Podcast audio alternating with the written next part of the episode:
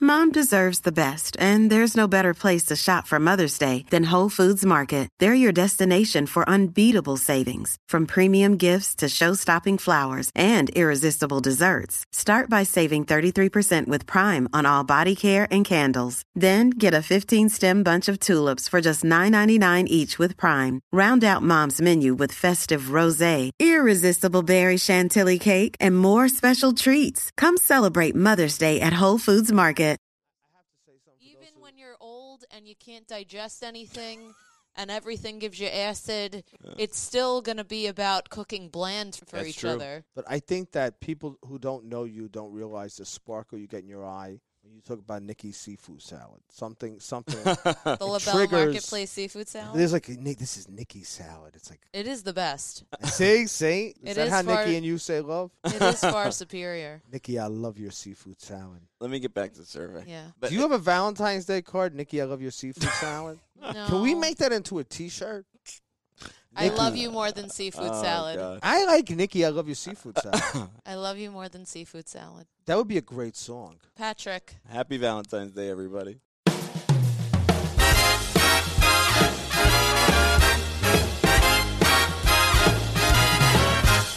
See that you're born an Italian if you want your life to be great. See that you're born an Italiano and your life will be great.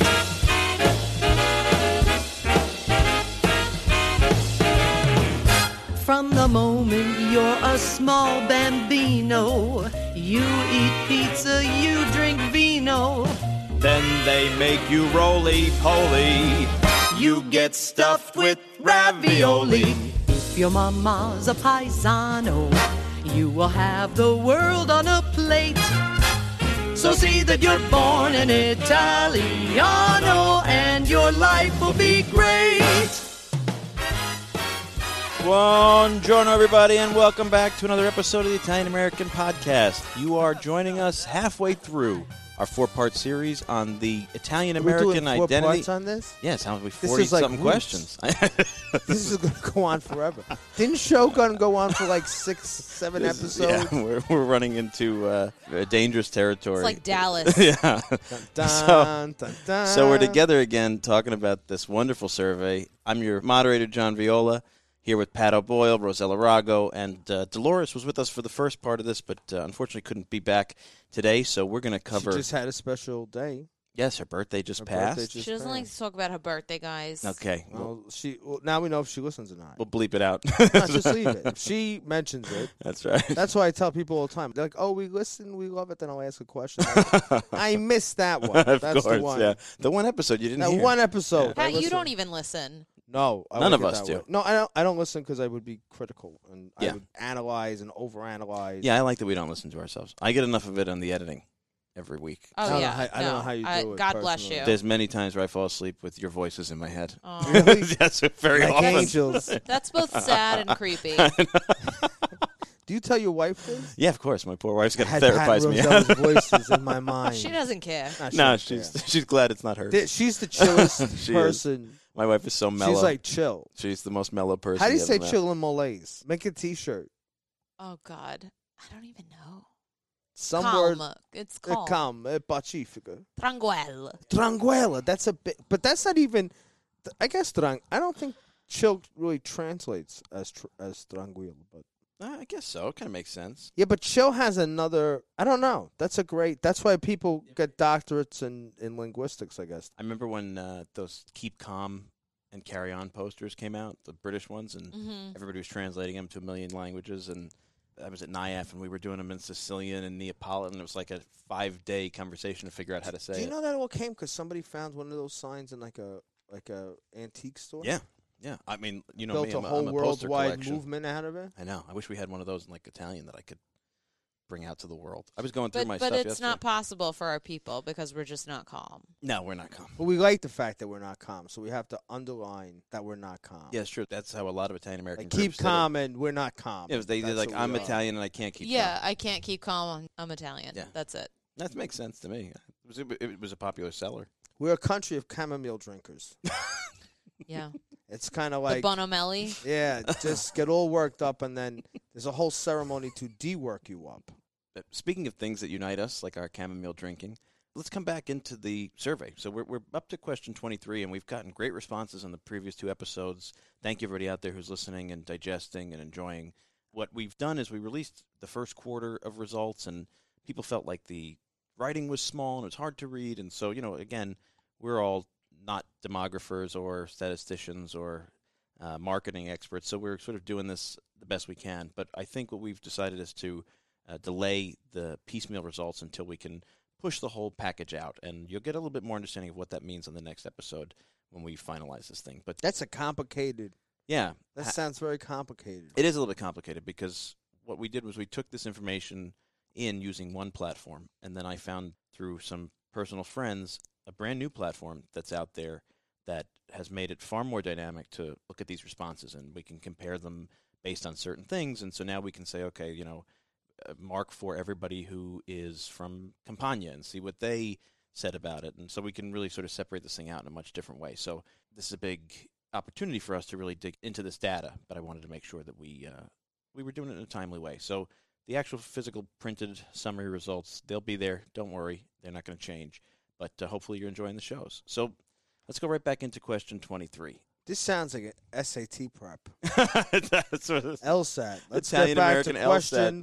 LSAT. question. Let's dissect question twenty-three. Exactly, that's true. This is uh, people. Are you enjoying this out there in podcast land? it seems like They're- people They are. can't answer you, Pat, right now. When- when we- It's the, the, Um, this is um, hypothetical. I got not hypothetical, but I It's don't know why. rhetorical. Rhetorical. Rhetorical. Yeah. Question twenty-three. Question 23 was please indicate how much you agree with the following statements about your Italian American identity. And we gave a list of about a dozen statements that we came up with. Some of them were actually created by listeners. We, we asked for people through social media to make some recommendations. We got some great ones. So thank you if one of yours or multiple are on this list. And I, what I'm going to do is I'm going to rank them in the order of importance. So we gave a zero through five option. Zero was not important at all, five was extremely important. And this is how it ranked, which I think is kind of interesting the, the statement most um, agreed upon was preserving my Italian American heritage is important to me. Okay, that makes sense. 4.8. Spending time with family helps me to preserve my culture. 4.6. In good ways and bad, That's absolutely true. Perpetuate. it perpetuates. a weekly family meal is important. 4.4. Italian American. Four point four. That's it? Well, out of five. Oh, Out of Oh, five. okay. sorry. Out of five. Yeah. Sorry. Yeah. See how much attention we pay. My attention span is short. My Ten. attention- Uh, ADD. ADD Somebody is rampant. said it. You know who you are. I'm the ADD king of podcasts. Yeah, so that means 4.4. You know, that's close to extremely important. And I'm hoping that means, as we'll see later on, that people are actually doing that family meal. Uh, this is a great one, Ro. You're going to like this. 4.3, right? It's Italian American cuisine is distinct from Italian cuisine. Mm-hmm. Sure.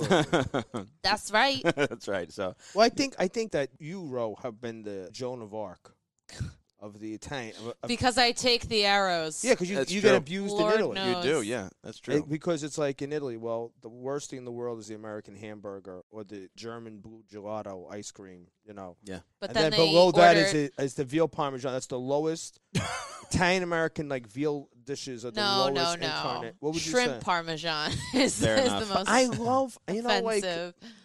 the hardest thing to me about dealing with I- Italians from Italy is their closed-mindedness with certain things. yeah, but they have a problem with those things. But then they order pizza with hot dogs and French fries on it, That's true. It's very popular there. and but then they call it pizza americana, so bad. That's insulting. which is like, like nobody in really America would funny. eat It's a Yeah. complicated. Um, this is my big argument with this, and I've said this on, an, on this is this is a kick I'm on lately. That's why I've Yeah. been repeating it a lot. Uh, the Sunday meal on on uh, was a soup of greens, cooked in a broth made from soaked salted pieces. Yeah. So what would happen is the vegetable broth combo would be the first plate. That would be the soup. And then the second plate would be the boiled meat pieces. Hmm. Right now, why am I bringing this up?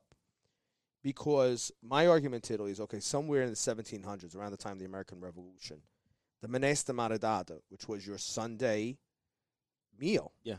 was supplanted by the ragu. So the, the tomato sauce, tomato gravy, Sunday gravy, Sunday sauce, whatever you call it, overtook Amanesta Maridad. Now, Amanesta Maridad has survived. And Amanesta Maridad, a lot of people out there, especially in Ohio, Pennsylvania, you call wedding soup, Italian wedding soup. Yeah. But it is not the Sunday. So if you went back in the time of the American Revolution and you said to somebody in Naples, what do you have every Sunday? Oh, I have Amanesta Maridad, right? Yeah. So the tomato comes from America and revolutionizes things. But it was a foreign product. Yeah. It was a foreign product.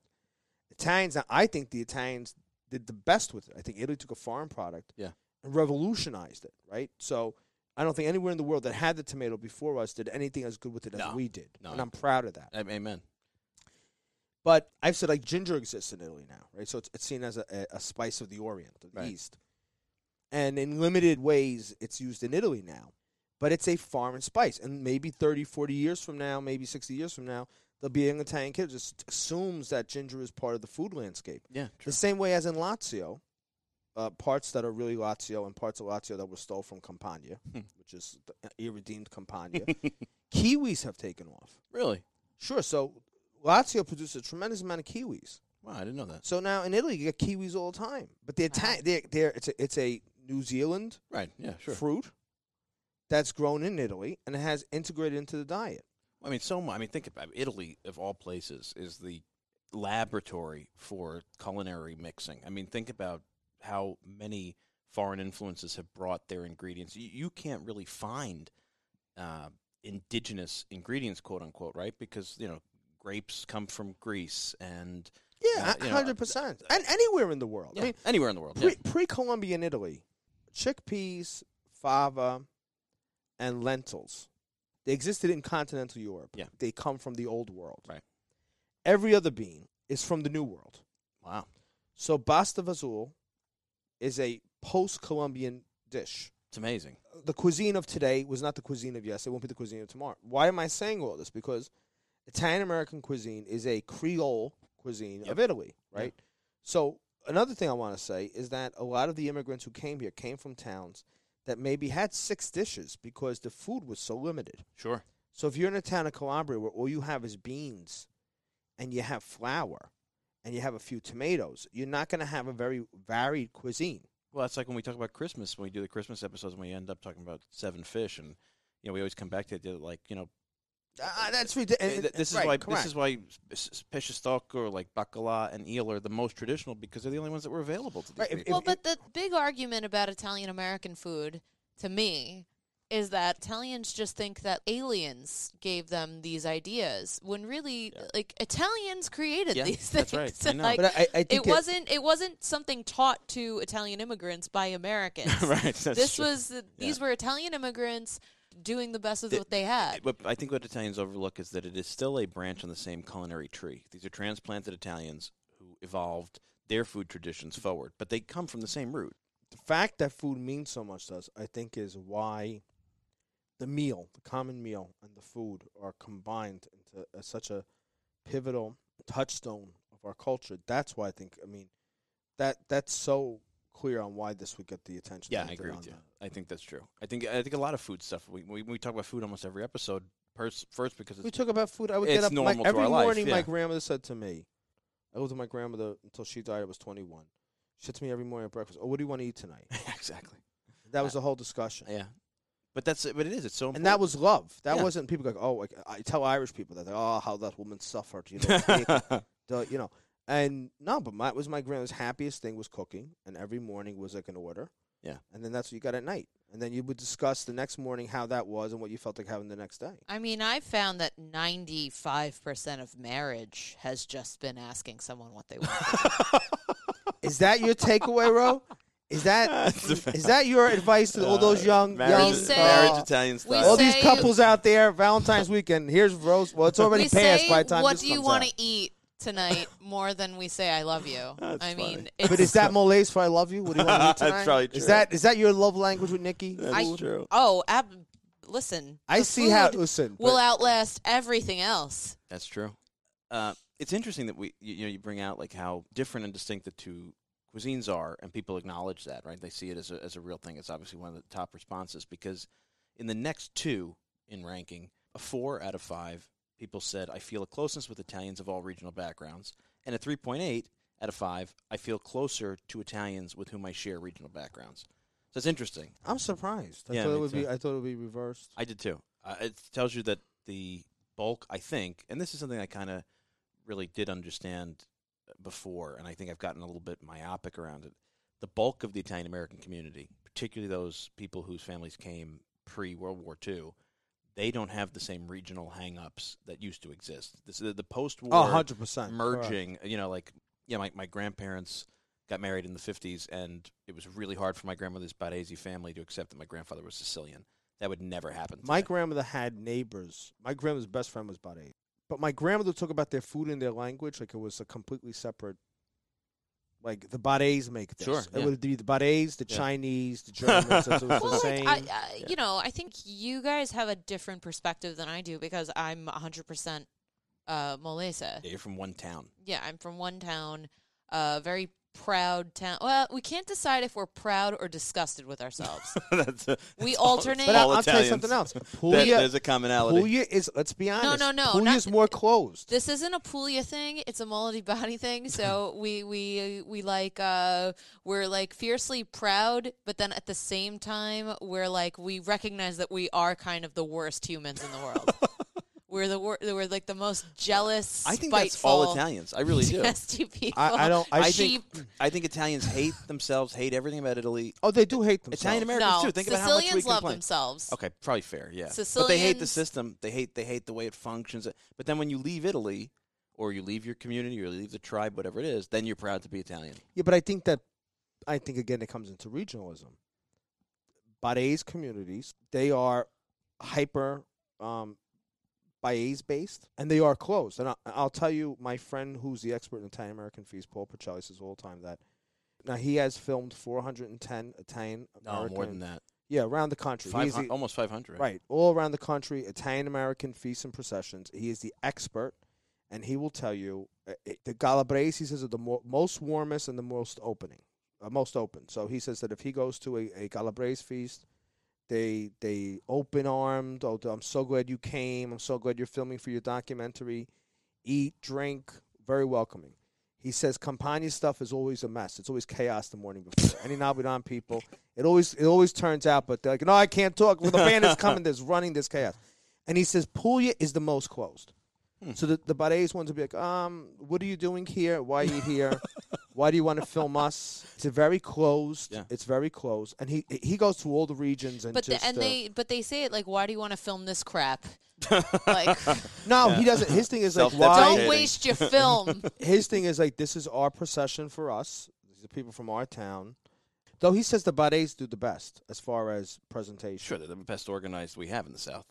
Think about the mercantile If culture. Abruzzo, that- Switzerland, what is Puglia, Germany? yes, They're the Germans. there of the are South. Germany. Absolutely. I never thought of that till now.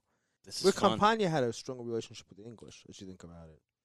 no, Sicily's But England. we're not England. Sicily's yeah, England. Sicily. Yeah, that's true. That's true. Sicily's England. Yeah, What's Campania? Campania's Calabria is Greece. Greece. Calabria is Greece. Basilicata is like Eastern Europe. it's like Slovakia. Yeah, I- yeah, Slovakia. yeah, It's very like you know very natural, but It's like equally simple. like Borat's Kazakhstan. That's not. You're gonna make a lot of. See, there goes the Paris. Melissa Basilicata. Uh, I, yeah, I think I don't know. Campania, maybe, France? No. n- maybe it's closest to France. No. We're, we're too open and happy and fun. Yeah. That's not France. But, I mean, these are all approximations, right? I mean, but Campania's Campania. It's, I think it's its own place. Yeah, Campania is its own country. it was It the kingdom, was, right? It was the sure. kingdom of Naples. Um, the next thing that came in, right? So we, we did food, we did regional. Religion is a significant part of my Italian American culture. That was a 3.78. And we do ask further along more questions about religion that are going to sort of give a, a, a better explanation. So maybe we hold off on religion.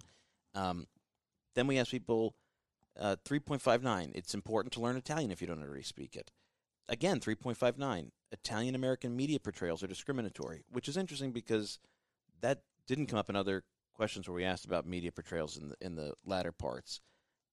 3.5. Northern and Southern Italy are more different than they are similar. 3.1. People said if available where I live, I'd want to send my children to attend an Italian English bilingual school. 3.1 it's important for my children to learn to speak italian or a regional language then 3.1 i believe in malocchio so that's still more than 3.1. yeah Well, I guess you have a whole generation who didn't grow up with it. Yeah, but it's interesting that it's still that much. oh, And you then- did? I thought that was kind of a low number. Well, two if two point five is the median point, and then uh, the average of three also came up for thirteen is a lucky number, and it's important to speak the regional language of my ancestors. Then we start to get to the areas below the average agreement. Uh, children should be named after their grandparents and subsequently other family members in keeping with the traditional naming conventions. Two point nine seven. Wow. That's low. Very That's low. below below median. Yeah, I would move back to Italy. Two point nine five. It's pejorative or offensive to use the term Medigan in describing white Anglo-Saxon Protestants that only came in two point seven. So we, Yeah. could, we could keep throwing around Medigan. uh, I find mafia films and TV offensive. Only two point seven. And I wear traditional Italian good luck charms to defend against bad luck. Only two point seven four. So Well, th- that's bad for my business. that, no, I guess it- that's Crap. well, it was th- but nothing came in unimportant, which I thought was really interesting. Because we are the new neighborhood. Yeah. I mean, if, if you're listening, you're part of a movement. Really. Yeah, it's a hometown thing, and I think Yeah, sure. next time we do one of these because we will do more. I'd like to maybe rephrase the questions less about importance. Maybe they rank them, something like that. I, I again, I don't really know how to do these things, but maybe we'll bring a professional on next time because the information's so valuable. Um, the next question we asked was about religious affiliation, and seventy percent, seventy point six percent, are Roman Catholic, and then uh, I got to go by percentages here. Five, five point three percent didn't want to answer, and then it went down to other non-denominational, agnostic, atheist, New Age, Lutheran, What's our Baptist, a- what's our atheist agnostic numbers? agnostic. Seventy-four people were agnostic. Uh, that was about four point six percent, and atheism, forty-two people.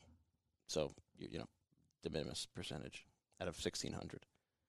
I bet you that they're more traditional numbers than what you would find in the south of Italy today. Oh, that, well, America still.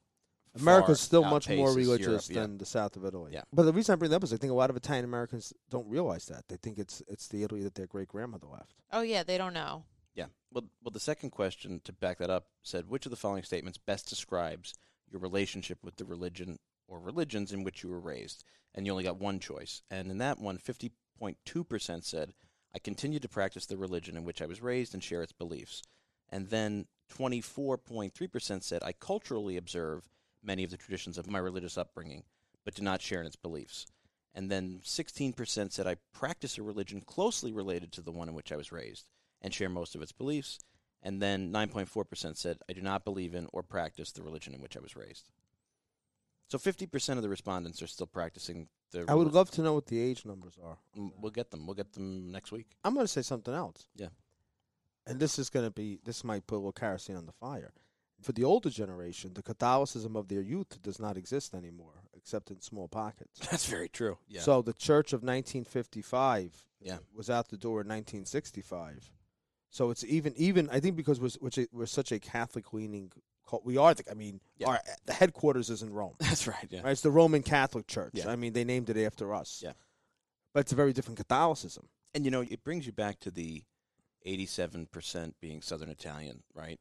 Because for basically the entirety of Southern Italian history up until the unification of Italy in 1860, the church and the state were so closely tied, and the church administered every hospital, every school, every public service all over outside of the big cities. So when you come here and you replicate that model, you leave right on the tail end of unification, right? So the mutual aid societies, like they are in Italy, are based on the saint and the really the the, the parish model. So the religious feast that we celebrate now, which is really a cultural feast for many people, or just a, you know a festa italiana, it starts with the saint. Well, I- I'm going to say something else, and I think this is this is the kind of stuff I the, the knowledge I have that I enjoy passing on. The Catholic Church had a lot more freedom in America than it did in the south of Italy, because the Bourbons controlled the church. It was almost like the Tsar with Orthodoxy. That's very true. You know, the kings of the two Sicilies had papal legateship for, uh, I think, through Marat's reign in the Napoleonic Wars. They were allowed to pick and approve. They nominated their Bishops, own yeah. bishops. They had a complete which is not not uncommon, but not standard throughout Europe at that time. It was- They- it was a privilege of the royal family. the reason I'm bringing it up is that things evolved. The Catholicism of pre Garibaldi Italy in the South was different than that afterwards. Yeah. Oh, completely. I mean, and when, once the Piemontese constitution is continued down the peninsula, most of the monasteries and Uh, Murat destroyed true Murat monasticism in the Murat south of Italy, did a, did a and number on it Garibaldi first. finished it off. Yeah. Garibaldi was the last nail in the case. Closed. their- They closed the monasteries. Closed the all these religious yeah, oh, orders. I- sell all- off the property. 100%. Close the schools. Close the hospitals. State, all state all takes these them little over. villages had convents, Yeah. uh, cloistered convents Gone. and monasteries, and it's like what Russia had in 1970. It was overnight. Yeah. Murat wiped out so much in the south. He did, he really destroyed the south of Italy. And for those who are not familiar, Murat, we talk about Joaquin Murat is the uh, brother-in-law of Napoleon another the First. another rose in our garden. yeah, and he with be- Garibaldi. he another, was when Napoleon conquered the kingdom of Naples and the Bourbons fled to Sicily. He put his brother Joseph in as king. Then he needed his brother to become the king of Spain, so he went there and he put his brother-in-law. And Murat was a very famous character. He did a lot. He really, I mean, he was horrible for religion. he invented the cemetery in the south of Italy Yeah, because we used to bury our dead just like Romeo and Juliet. yeah, The dead bodies were put on slabs to decompose in the basements of churches or out in a separate chapel. And then the bones would be gathered and put in the basement of the church. So all the old churches in the south of Italy are all ossuaries. They're all Right. full of bones. And he forced on them the French system, which had been taking off in Paris, of burying the bodies in dirt and letting them decompose and then taking the bones and put them in ossuaries. wow. So Campusanda is a gift from Marat. Wow, that's interesting. I didn't know that. But this is why I mean, I for the audience out there, I keep pushing on Pat to do a second podcast about Catholic culture. So maybe you want to write him a letter encouraging him to take. Why me up should they on write it. Uh, me a letter when I see nothing? I'll make sure you see those ones. But this religious stuff is really interesting because I think it's interesting to see how much of the religious stuff is cultural and, you know, the feast days and the society halls and things like that. But so I, we also asked how often do you attend a place of worship? And uh, only occasionally was 46.2%. Weekly, Forty-six point two percent. yeah, only only go occasionally. Okay. Weekly was 30%. Uh, never was 12.8%. Monthly, 9.4%. And daily was only 26 respondents. So 30% of our respondents are going to a weekly service, and 70% of that would be Catholic Mass. That seems pretty Um, high. I don't think the numbers were ever that great in the south of Italy. Probably true. the mass attendance had a lot to do to where you lived in Italy. yeah, I can see that. So you had towns where everybody went. Yeah. Towns where a man didn't go into church from the time he made confirmation until the time he got married. Then he went back in a casket. That was Yeah. my father. That was my grandfather. A lot of that had to do with the town. in my dad's family, my grandmother was like very, very devoted. She was pr- probably, I wouldn't call her daily communicant, but she went to mass a lot during the week and went to the Rosary Society. And my dad and his brother and sister went to mass every week with her. My grandfather, never, uh, my grandfather, the only times I ever saw him in a church were weddings or It doesn't mean they weren't Baptisms. religious. No, no, because they, they had an attack. I mean, because a lot of people, you know, there's a lot of Sicilians. There's a great story about North End stories about you know Sicilian men who never ever, not Christmas, not Easter, would not go to church. The feast day, patronal feast day of the saint of the Oh, yeah. town, they went in. They had a check in. Yeah. But I think a lot of Italians had the idea that they didn't need to go to church to have a relationship. Like, like the, the, the church was kind of like a broker, and they try to Yeah. get past the broker and go to God, which theologically kind of is against the whole, Yeah. all of it. But the- the, magisterium of the church. the whole sure the whole teaching of, of you know that's a whole other podcast but i don't think that the lack of church attendance did not necessarily No, I don't think they equivocate conflated with- that with being with- religious or not. No. Yeah, I think it's interesting. Like you know, only twelve point eight percent said they never attend a place of worship. That that to me speaks to your point. The idea that it's not about mass attendance, particularly like I'm reading this book now about this Protestant English writer in 1815. I think I shared it with you. oh the book He's I, I writing. so want want to read that after you It's, it's really fantastic. He writes about how he's studying Italy in 1815, all the pre-unitary states, and as a an Anglican trying to prove that our Catholicism is basically paganism with Jesus added. And it's interesting because you know there's something to be said about the pre-Christian roots to our religious practices: saint statues, home altars. but we never processions. denied it Let me- uh, oh, No, so- I know, I agree. but i want to say this to everybody out there number one england was the most catholic country in the world at the time of the reformation after the italian stuff nothing interests me i think like pre-reformation england and that's a whole other story But the most Catholic, most Mary devoted, Marian, b- believing in transubstantiation, England was by and far the pillar of orthodoxy in the Catholic world in the medieval times, up until the Reformation. And that's why the church survived so long in England underground, because the ritual practice, like the shrines and the saints and Walsingham and Doncaster and all these, th- that when the government down tried to Protestantize the country, it was shoved down people's throats. So then, as Protestantism kind of became the de facto culture and worldview in England, they try to go back and say, oh, well, you see, the Italians are pagans, Right. right? But they didn't understand it because they'd broken from their roots. Absolutely. The Romans had home shrines Yeah. to Athena and to everyone else. But their concept was when they became Christianized that these were demons. Right. It's like, okay, I've been praying to Athena, and Athena was a demon. So when I'm going to pull out Athena and I'm going to put a saint in. Right. Because that saint is a manifestation of Christianity, right? So why do we celebrate Peter and Paul? Because they died for Christ, right? Why do we celebrate uh, Stephen the proto-martyr? You know, why do we celebrate all these Roman martyrs? Because Christianity was the greatest revolution the world has ever had. Yeah. I don't care if you're atheist, whatever you are, Christianity conquered the world, Sure. conquered the Roman Empire. It was the basis of Western culture, uh, on and on. And the fact that there was never a bullet fired, right? Christianity conquered the world through martyrdom. The roots of the church were fed by the blood of the martyrs. And for instance, like the, the shrine that I have a great devotion to in Novivella in Salerno, Maria del Sacramonte, Maria del Monte, they went in there and they tore down the shrine to Hera, the Greek goddess Hera, and they put Mary in there. And they said, you know what? Hera is a mocking. She's a demon. She mocks God.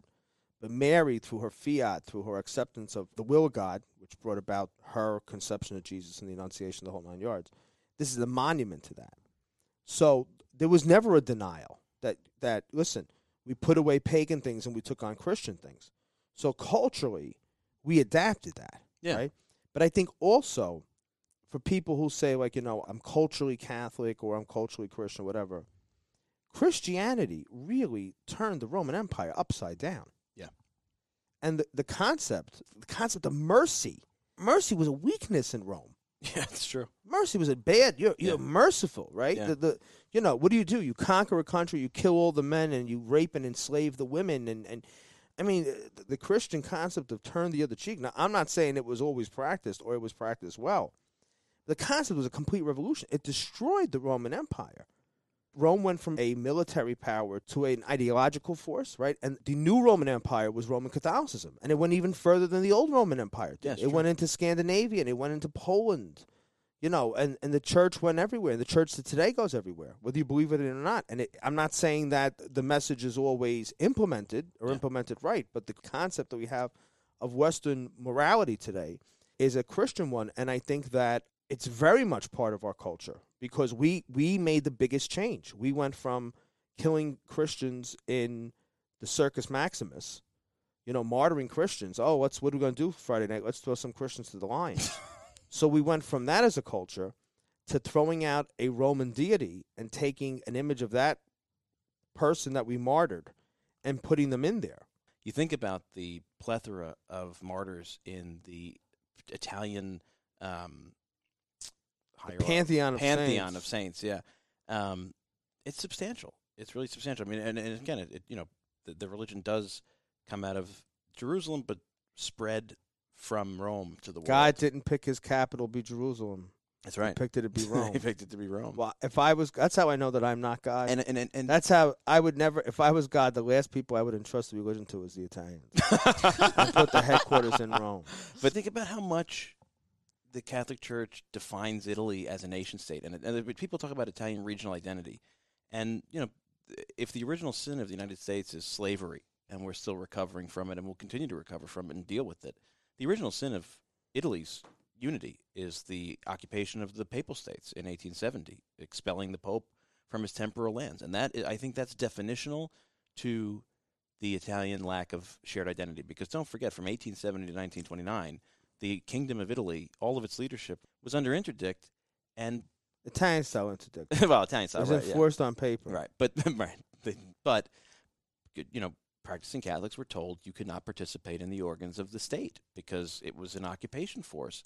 Pope was still living as a prisoner of the Vatican. So But- to me, that's definitional to this lack of Italianità in people. Um, There's a duality to the Italian identity between the Catholic side, which is so Italian. I mean, there's a pro- there's a, and I'm sure that we're lis- we're- that we have the old days were called evangelists, Mm-hmm. which were uh, Italian Pentecostals. Mhm. People who had come to this country and became Pentecostals.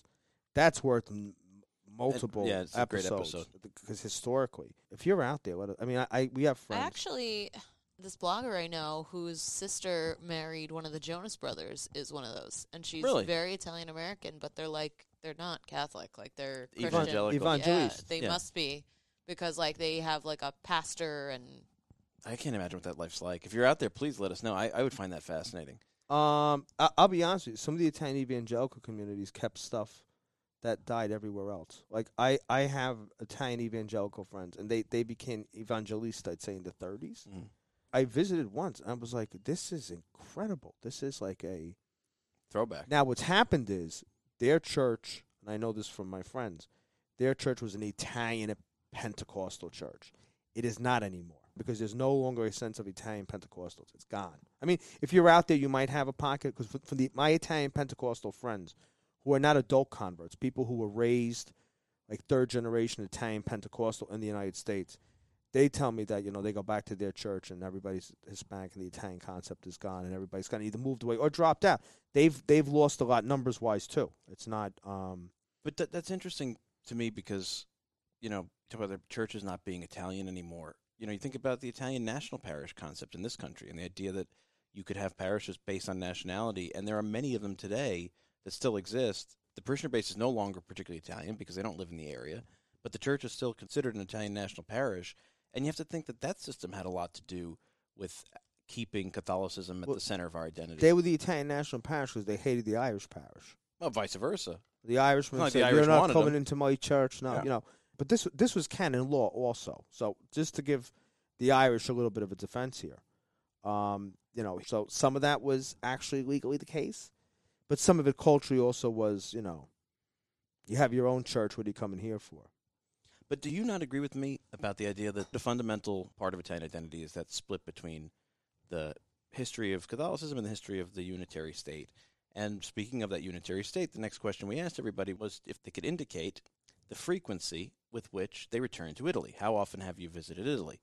The highest portion, 21.5%, has never been to Italy, which I thought was Wow. How high? 21.5, which I actually thought would we be should have higher. a contest. Yeah. Do we have any but that means eighty percent free have trip to been to Italy. and Yeah. go frequently. Well, we I, don't I know. would like to do an adult gift of discovery. we should do that. We should do that. Now, 'cause here's we're going to get to the frequency. I already do that. It's called the Cooking with Nona tour. That's right. It's available now online at Cooking with Nona. Uh, the next highest portion, 15.5%, have been two to five times. okay. So that is pretty frequently, right? Because you think about generationally, travel doesn't happen as frequently as it does today. I think millennials travel more than any generation ever has. Um, 12.7% have been once. Then it kind of really goes down from there. You know, only the 3.4% go yearly. You know, that's it's hard. It's hard to go yearly, right? Um, Unless you have like ties there, yeah, you know. yeah, Like, if you're if you're a recent immigrant or you have you know you still have family, family, there, it makes sense. Um, but I, I but the bulk of people, right? You're talking about about 29, 30 percent have have been to Italy between one and five times. I think that's pretty uh, pretty incredible. And then there's that population that like, you know, hasn't been back in like 20, 30 years. Yeah. You know, and I- that's always been like an interesting set of p- people want- for me. You want to hear something? I, I think that's funny about this. One way we're much closer, right? Because you can go online and book a flight. People are much less intimidated going to Italy now than they were like in the early '80s. Yeah. So it's not like people can go now all the time. It's not the once in a lifetime trip that it was for everybody. It's for somebody, but not it was for everybody in the early '80s. But in the early '80s, if you did go to Italy, on like thirty-five dollars, you could live like a king for an entire summer. Yeah, it's true. Well, And even the- when and the- like and the the lira lira, is still sure. around. Oh yeah. I was just having this conversation the other night with someone. My aunt came back from Italy in 1983, and I never knew a human being could pack so much stuff in two suitcases. Oh my gosh, They- it was like un, I. Everybody in my mother's family has multiple tablecloths, bottles of of like Galliano, and and uh, it was inc- the amount of stuff she brought home. I have no it was all the, the kind of tchotchke type of stuff that was kind of prevalent in the early 80s. The last year that the lira was there in 2001, we were there, and it was just like this giant half off sale. well, the the, Oh. the the whole currency was about to devalue by half. it was insane. It was amazing. It I was used to just love a free shopping for all. there. I used to go crazy shopping. But you think about like the '80s. Talk about like in my family, the older generations, if they went back, only went maybe once. Right? It was a big trip. You saved up, and my great grandparents. The story goes they went in the '70s for like a whole summer to be with my great grandmother's sisters in Sicily, and uh, my great grandmother smuggled back all this Italian gold. She Oh, wasn't it in that her they all brought brassiere, back they that, put- right? that But 18 she- karat yeah. gold? They would wow, wear yes. all the Yeah. jewelry like Yes. on the plane. There'd but be she- millions of dollars of chains. But my great grandmother did not want to throw out the boxes because she wanted to gift it in the boxes. So she had a luggage full of boxes. Customs found it. Then they had to strip search her to get the chain. I mean, we have a lot of funny stories about them going back. And, you know, like my great grandfather went back on that trip. And my grandfather always says he brought back a radio, an old Italian radio, and he plugged it in. And uh, obviously, you know, radio turned on. And he turned to my grandfather and his brothers and said, I can't believe it. This thing played such nice Italian music when we were there. Because, you know, it was, uh, pick it up. That's I great. know it's like a famous story in my family, but yeah, for them it was like a big deal. Like you, they they made the return trip. It was like a pilgrimage. the one thing that sticks in my head, Ro, do you remember the tablecloths they used to bring back? My Yeah. mother in law, Embroidered ones? my mother in law Yeah, still gets yeah, those. yeah. All the embroidered, yeah. Oh yeah, but you never used them. no, And No, that you w- can't use they- them. You got them for 40 years, then they rot. and they paid five bazillion dollars for them in Italy. But you could you can only use them if you put them as the show tablecloth, Yeah. covered with a plastic transparent tablecloth on top. Because the Yes. trip to Italy was what you were saving for all year. Yeah, for like everything. these were the people that lived really modestly Yeah. and like lived in the big and shut all the lights off and just lived in complete darkness. like And uh, became millionaires that way. yes, Yes, that's yes. true. Uh, but then that like you know my nonna would just you know if you were in a room unless you were doing something really important the lights had to be off. there's no reason for it. There's just no reason for electricity. But then when we would go to Mola for the summer, it's like, la vuoi questa, la nonna, la nonna te lo fa." She was like money bags. She was, she was just like, oh, you get this. She was like Oprah, you get this, and you get this, and you get this. And it's like, oh, because it's Italian. She'll buy you the shoes because they're Of course. Italian shoes. Of course. You get the dress because it's an Italian dress. we always had that. That was like a big thing for us going back. We like you know what what you brought back. I remember my cousins would come. They'd come here. They'd buy jeans. We would go there. We'd bring gold back. It was like a really big deal. when I was little, it was more like that. Like you would go, you would have to go to the the jewelry store Diana in Hmm, Mola di Bari every year and pick something out. And you know, your Zia would want to give it to you. You know, your grandma would want to get you something from one of the the, the famous stores in town. It's interesting for me when I got married to Nicole because her father came in the 60s and still goes back to his family home in Abruzzo uh, every couple of years now because he's, he's a doctor, he's pretty busy. But when they go back, anywhere in Italy they are, they always make their way down to the town. And uh, I went with them for the first time a couple of years ago, and it was really a flashback for me because we went to the jewelry store just like that. Like this is the biggest jewelry store in this little town, and my mother-in-law made sure we got. And Nicole had gotten that stuff when she was a kid, and my mother-in-law went to get the tablecloths and curtains, and my father-in-law's like, "But we have the exact same one." She's like, "No, these are different," and she. Put Yeah, 'em but on- they are different. I mean, uh, that's one of the great things This about one Italy. has cherries, the other one has it was lemons. a big deal. But the, but the fact that these touchstones are still there in certain cases is really it's it's heartwarming actually. Like I loved observing it to the point now when my wife and I go, I, I always want to bring my mother in law home the same stuff because I like that she collects them and doesn't use them. It means a lot to me because it's a it's a throwback. Yeah, I mean, the trips to Italy, I think, really made me who I am. Yeah. I couldn't imagine what my life would have been like if- if I just didn't have those two, three months every summer. Yeah. You know, and and in the beginning, they used to just like mail us there with my grandma, with Nona. They would But just that that's what I think that's what separates the men from the boys because I even think with Irish people, the ones who sent their kids back every summer are different Sure. because they spent their summers there. They a lot of them married people moved back there. yeah.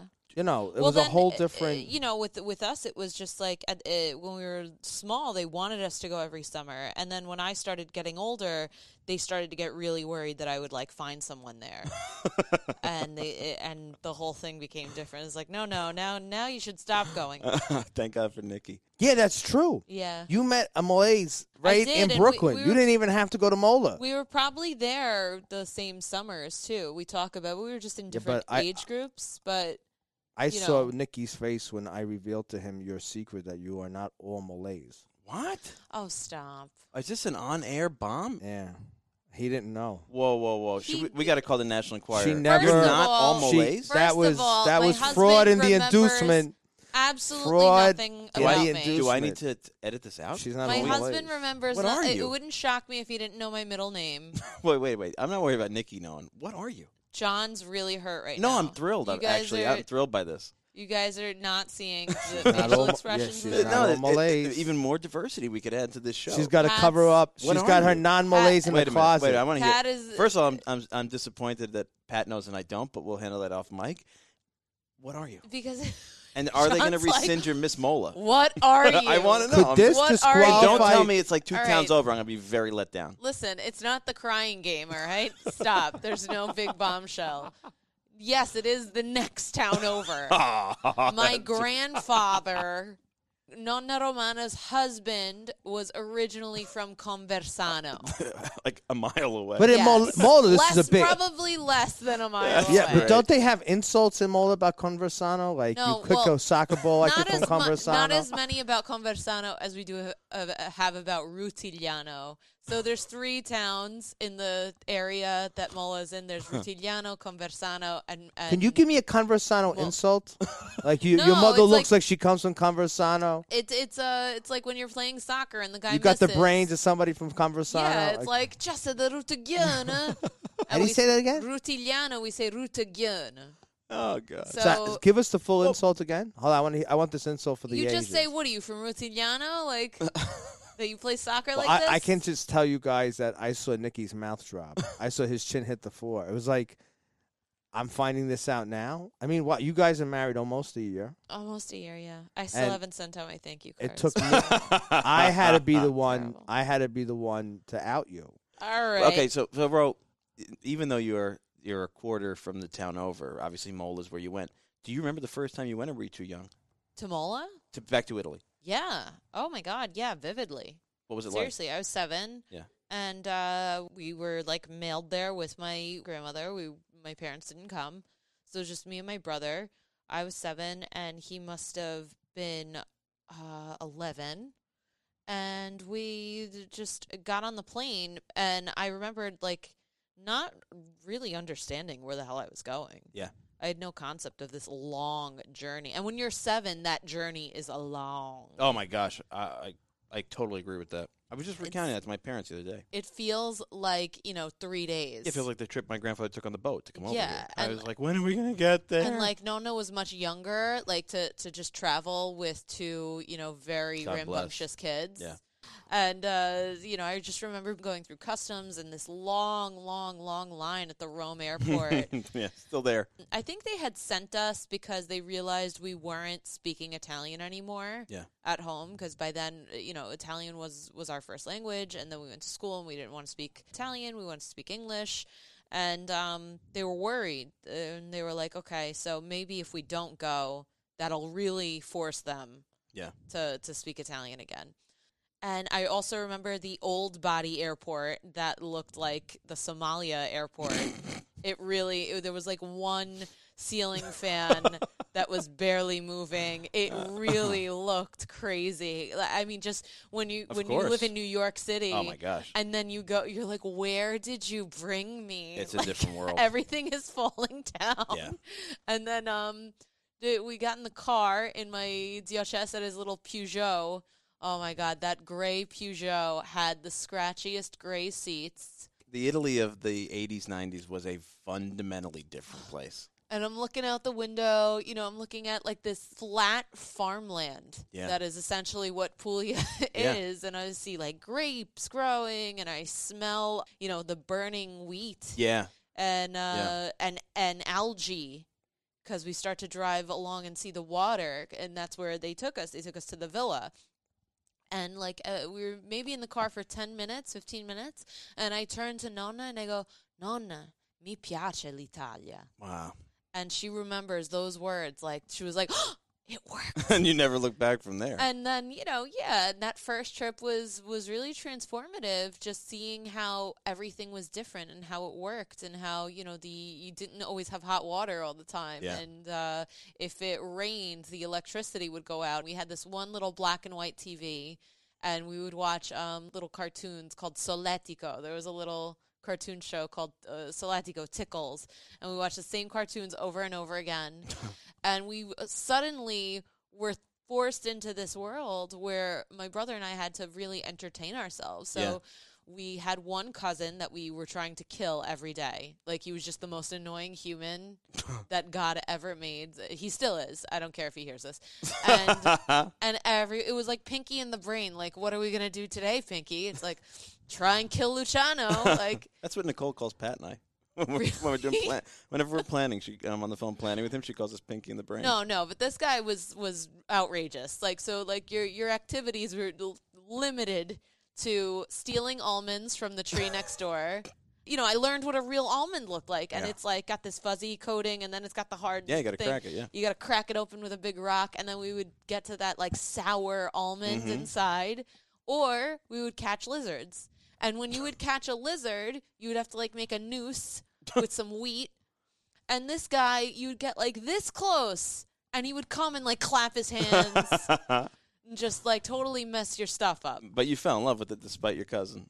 i did Do you feel there's parts of America you missed out on because you were never here in the summer? no not at all Like, did you come back from being in Mola and your friends like, oh, you know, Mi- Jill is going out with Jack now, and we had a great time at the Fourth of July fireworks. Did you ever feel left the out? only thing that i felt left out of was so i use my best friend as a as a guide because my best friend's father was born in america and only her mother was born in mala so she had a, a, a much more americanized upbringing than i did so like they didn't go to italy as much as we did they went to disney world Oh, we, we did that too. I love that. So they I'm a got to sucker. do the more Metagon things. Yeah.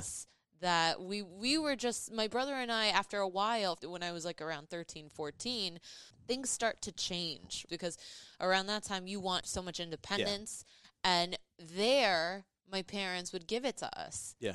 because there they knew it's you know the town's as big as this conference room Yeah. and uh, you know everybody so your parents would kind of just say all right go go have fun Yeah. and we were like, what really yeah and i was like well what time do i have to be back here and i was like yeah whenever Yeah, it's a lot safer. And in they the, in would the just- psychology. be in the piazza with their friends till 2 a.m Wow. and we were allowed to like roam with their friends kids Yeah, that's see that that's an important like you have that experience of going back to a town where your family is uh, at a regular place, knowing the people. Nicole's life was like that. She went back to her grandmother's Mm-hmm. town and then her dad's town. I think the number one key to any kid that goes back to the parents' place of birth is you need a base. You need a house and you need a Yes. Yeah, Yeah, grandmother. yeah, it's Yeah. different. That's what I'm saying. Without I had a that, base. I I had- think I was that so blessed to somebody have a somebody base. said to me, it makes it easier because you know it's not like you're using someone else's yeah, sink and that was someone that was else's my wife. shower. Nicole had that. Right. So I think Nicole having the base there, having the house, I think that's. I say like Italian American people, like you can buy all these houses in Italy now for a dollar. If you really want to Yeah, integrate, You're right. take forty thousand. I mean, it's an education. You're paying for your kid's education. It's, Yeah, you're it's right. paying for a school.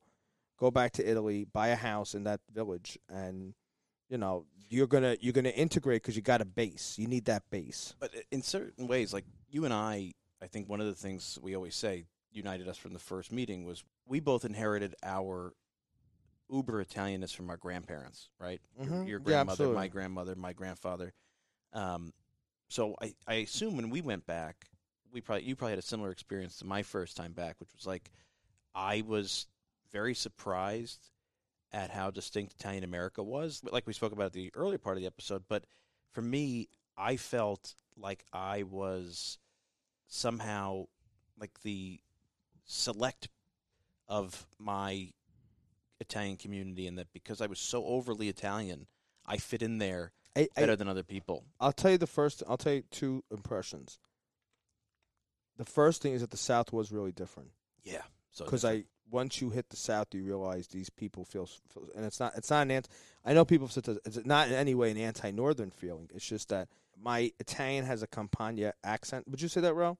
Yeah. my yes, Neapo- right. absolutely. Right. So I have a Campania accent, and even the Italian I took in high school, I mix in Abidjan, and there's a Campania accent. And I was 16, and I was in Liguria, and I asked for something. The, the guy, the shop owner, had no English at all. This was your first trip back. First trip. So I'm 16, and I asked the guy something, and he heard my high school Italian with a very heavy Neapolitan twist to it.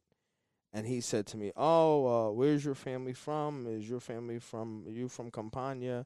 Your animals? It was the Lega had just first time I ever heard of Lega. Yeah. And the guy said to me, um, "You've just heart. I mean, the mo- it was really what it's it's funny how that probably first experience kind of molded me. Yeah. And um, he said to me, um, you know, the South are criminals, and uh, you've held back Italy, and we have a political party now, or political. I don't know if Lego was here, but the political Yeah, yeah, it movement, was. Yeah. and we're going to separate. And and he used the word monkey, shamo. I Ah, understood don't exactly, know me.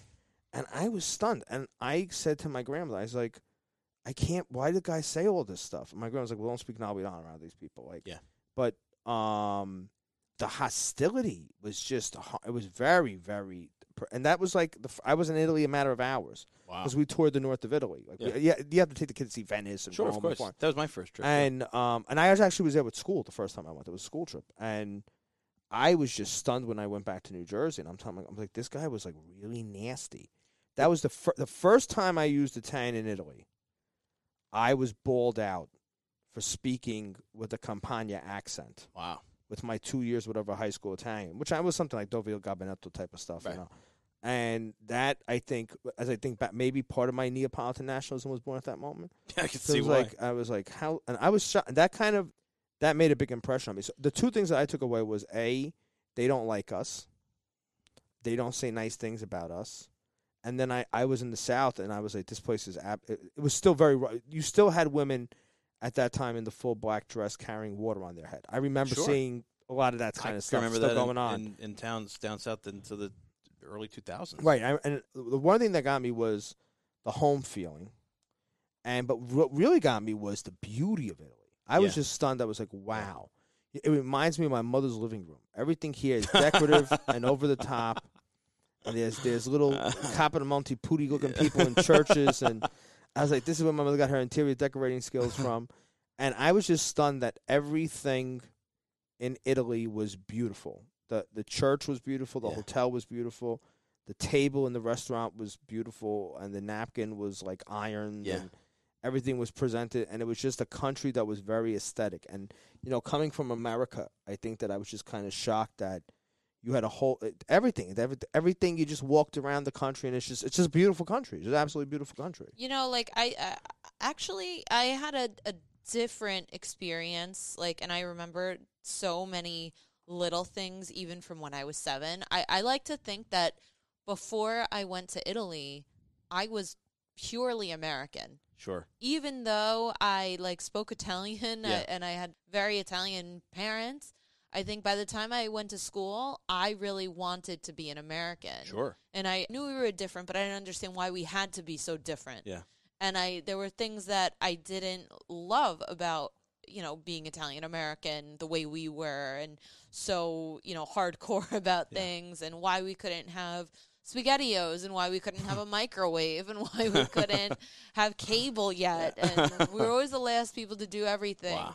but then uh, when I went to Italy and I was a kid, I wasn't allowed to speak dialect or regional language. They they really forced me to speak Italian and and I did not realize until I was much older that my grandmother was forcing herself Yeah. to speak a language she did not know. Yeah, it's fair. So she was really doing her best to only speak to me in proper Italian. Take that proper word away. what in it's in, called it's called Standard. brainwashing. in- Standard. Okay, in You were standard brainwashed. Italian, that you know, with her fifth grade education, Yeah.